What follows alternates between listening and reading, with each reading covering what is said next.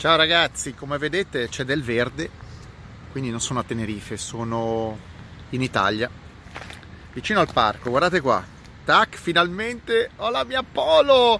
Eh sì, perché io eh, gestisco tutto dall'Italia, ma non, ho, non, avevo nulla di mio.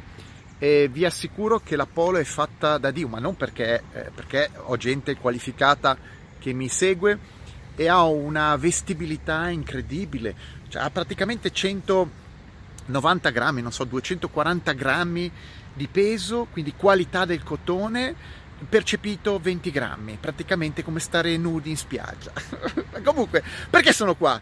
Non, non, sto facendo della propaganda al mio merchandising che lo trovate comunque su greggarage.com, greg-garage.com, quindi compratela anche il cappellino perché il cappellino vi fa vincere il piccolo Caterham in miniatura. Vabbè, andiamo avanti. Guardate cosa ho qua cosa ho recuperato, cosa mi hanno imprestato. Sapete che cos'è? Daihatsu Materia. Adesso io lo so, il 90% della gente riderà parlando di quest'auto, perché so che qualcuno disprezza quest'auto, tanti, e è gente che non l'ha mai guidata, non l'ha mai posseduta. Allora vi racconto un po' una storia, perché la Daihatsu Materia, eh, che io ho posseduto e quindi so che cos'è, e l'ho stato uno dei primi ad averla in Italia nel 2006, prodotta dal 2006 al 2016, in realtà importata in Europa fino al 2013 perché poi eh, la Daihatsu non eh, ha smesso di importare auto in Europa. E questa è un, una macchina, un tombino moderno, però molto intelligente. Innanzitutto è giapponese, quindi i giapponesi hanno proprio qualsiasi macchina giapponese ha un tocco in più questo ve lo dico, conosco le macchine, ha un tocco in più di intelligenza. E poi hanno i difetti le macchine giapponesi, sicuramente non la meccanica, questa è sostanzialmente una Toyota Daihatsu, è proprietà di Toyota. Quindi, perché io avevo comprato una Daihatsu? Questa è un 1300, c'è anche la 1500, il 1300 è 90 cavalli, la 1500 è poco più di 100. Per diverse ragioni. Primo, a me piaceva la macchina, proprio esteticamente. È l'essenza dell'auto giapponese Kikar da città. È squadrata, una boxy car, è lunga solo 3,80 m, quindi è piccolina, è compatta, è poco più lunga di una 500 e ha motori piccoli, 1300-1500, non consuma tanto. Questa fa tranquillamente i 20 con un litro a benzina, non c'è diesel. C'è anche la versione 4x4, per dirvi. Eh, cambio manuale, pesa 1000 kg, mesa 1000 kg, è una Toyota a tutti gli effetti, quindi non li fate mai niente, non si può, questa è una macchina che è indistruttibile, cioè l'unico modo per andare a picchiarla, è, è, cioè, è, per romperla è picchiarla, perché non è, non si rompe mai, è Toyota. E poi, e poi la cosa che mi interessava più, l'abitabilità. Sta cavolo di scatolina qua dietro, io che sono alto, molto alto, molto grosso, posso accavallare le gambe, posso sentirmi praticamente come se fossi quasi in una Phantom Rolls Royce o su una limousine, perché dietro ha tantissimo spazio, ha il, il, il, il come si chiama, lì la panchina, i sedili che scorrono e quindi vi allargate come ve la sciallate proprio. La macchina da fuori è classico boxy, eh, boxy car, giapponese che vanno tantissimo a Tokyo, in Giappone. La Daihatsu è un grande produttore, la Suzuki, la Honda. Queste qua sono le macchine dei giapponesi perché i giapponesi hanno dei limiti eh, di eh, spazio, eh, quindi posteggi e tassazione. A me la macchina è sempre piaciuta, poi questa sorta quasi di parabrezza verticale, parabrezza verticale non come il Toyota, se il Toyota FG Cruise è proprio un muro, questo è un po' più inclinato, però queste linee tese eh, a me la GDM, le auto GDM piacciono, se in più sono di qualità, sono fatte bene eh, e sono intelligenti, spaziose come questa qua, mi piace di più. Eh, cosa vi devo dire? Ha anche dei difetti, ragazzi. Io, tu dirai, eh, ma tu parli sempre dei tombini, e però i tombini che piacciono. Certo, allora, ci sono un sacco di tombini al mondo, ci sono dei tombini un po' più intelligenti.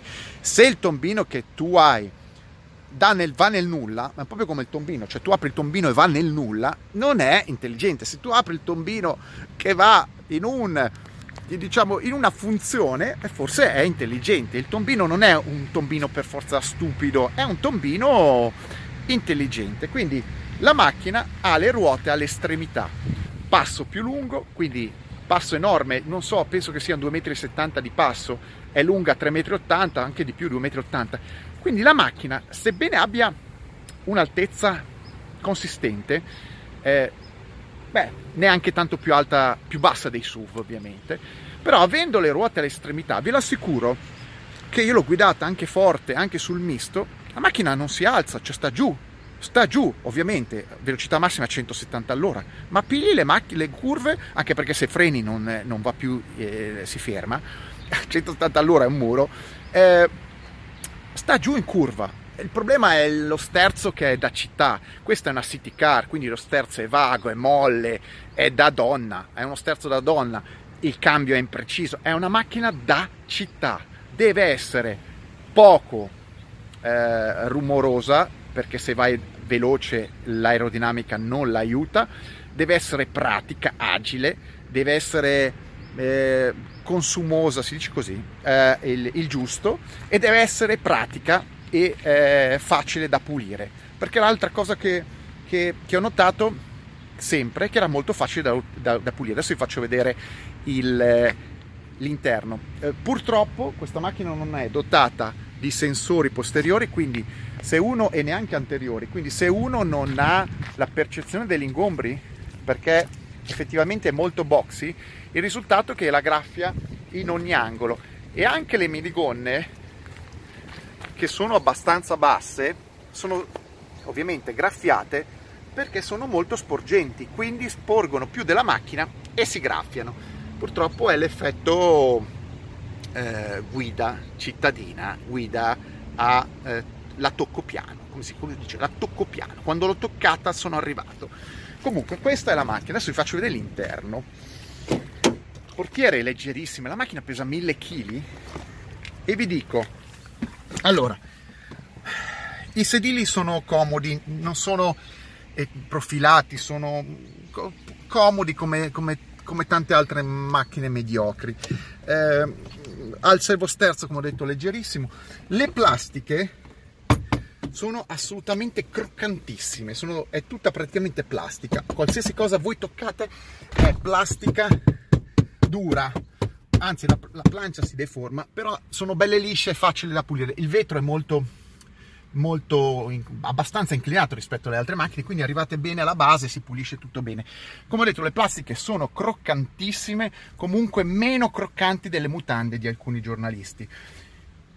I comandi sono semplici, questa è una macchina intelligente perché è un'auto, è un tombino intelligente, ha due levette, ha due specchi elettrici, ha la strumentazione centrale, conta giri, conta, conta giri che è già un lusso, conta chilometri, c'è anche un display infotainment che indica il nulla, cioè i chilometri percorsi, è lungo con un pollice per un pollice, una radio basilare, brutta perché come estetica, perché c'è sempre questo colore plastica nera lucida che va oggi, che andava anche un, una, un, un tempo, eh, che si sporca.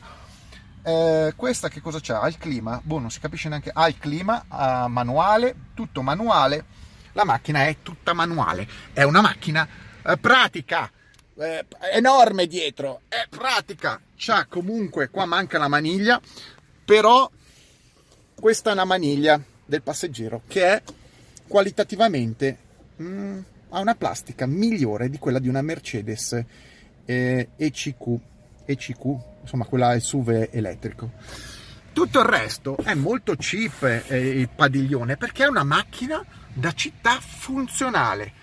Ha dei difetti, come ho detto, lo sterzo è cittadino, non, non ha grande risposta, tutta la pedaliera è molto easy, molto, molto femminile, molto, molto soffice, ha un sacco di, di ripost, eh, piani, posti per riporre eh, bottigliette, ne ha due dietro, due qua, uno, uno per portiera.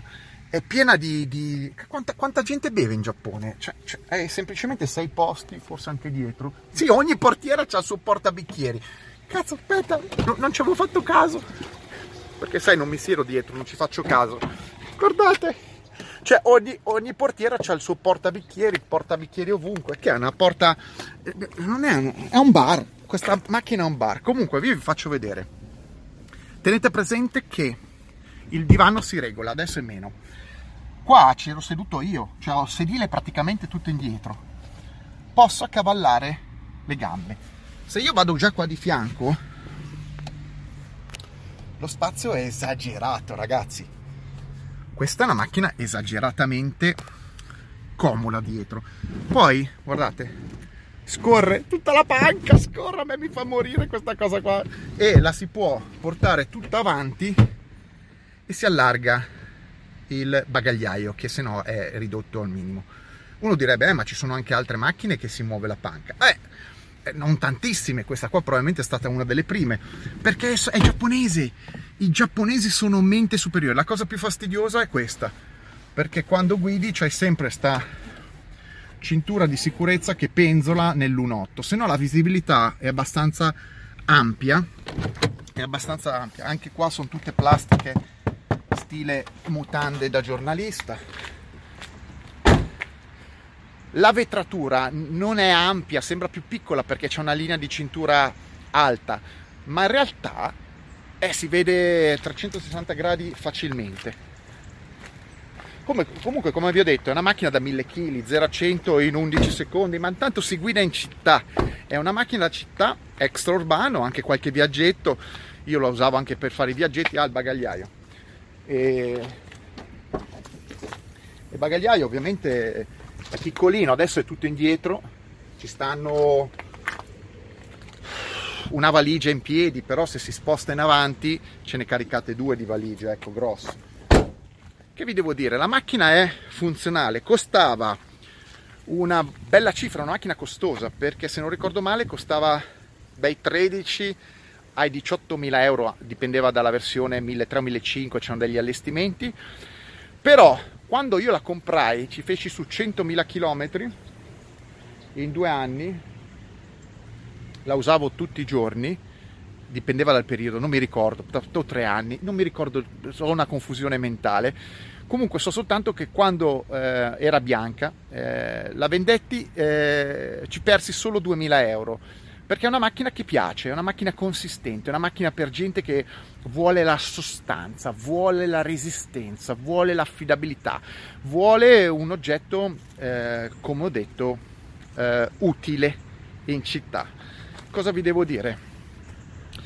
ve l'ho descritta. Se la gente si ferma esclusivamente al design esteriore, eh, è giusto che si compri una 500. Eh, se voi mi dite va meglio una 500 1200 o una materia 1300, ma di che stiamo parlando? Ma prendo sempre la 500 perché gli italiani conoscono solo quella, ma potrei fare un discorso più ampio legato ad altri ad altri prodotti, alla Clio o mm, ad altre macchine, non ho voglia di ogni volta ripeterle. Questa non è più prodotta, eh, in Giappone ci sono tante macchine interessanti come questa, molte, e che non vengono importate perché sono talmente tanto intelligenti queste macchine che non fanno per gli europei e tantomeno per gli italiani. La macchina intelligente non fa bene per gli italiani. Comunque, eh, eh, no, non è bella, non è glamour, non è glamour. Vabbè, chi se ne frega. È intelligente. No, eh. Cose intelligenti? No, eh. Vabbè. Non è intelligente, fa schifo. Mettetemi like, sta like, mega like. Lasciatela lì, non compratele. Lasciate stare le materie, non accacatevi a comprare materia che poi la gente appassionata si vede i prezzi salire, perché ce ne sono poche.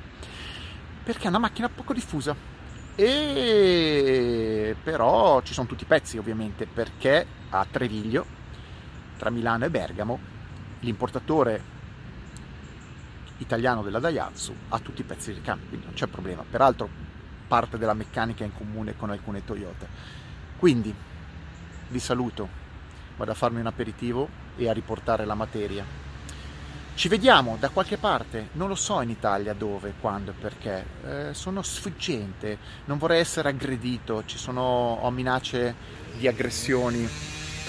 ah, aggressioni nel senso che ho un sacco di fan che mi scrivono e ringrazio ovunque, quantunque e qualunque mente e che vogliono conoscermi, ma faccio fatica a organizzarmi e soprattutto Il rischio che se dico in un posto dove vanno, dove vado, mi arrivano 100 persone, lo so, e viene fuori un disastro. Devo stare attento ad avvisare, tipo il carbonari. Hai preso il carbonari? Devo dare delle, delle, delle, delle, location però nascoste. Mi... Ecco, adesso, per esempio, qua c'è un, c'è un, un ruscello, c'è un campo di pannocchie e io mi nascondo lì, vi do, vi do con Whatsapp la posizione, col GPS la posizione, voi dovete trovarmi nascosto nel campo di pannocchie. Ciao.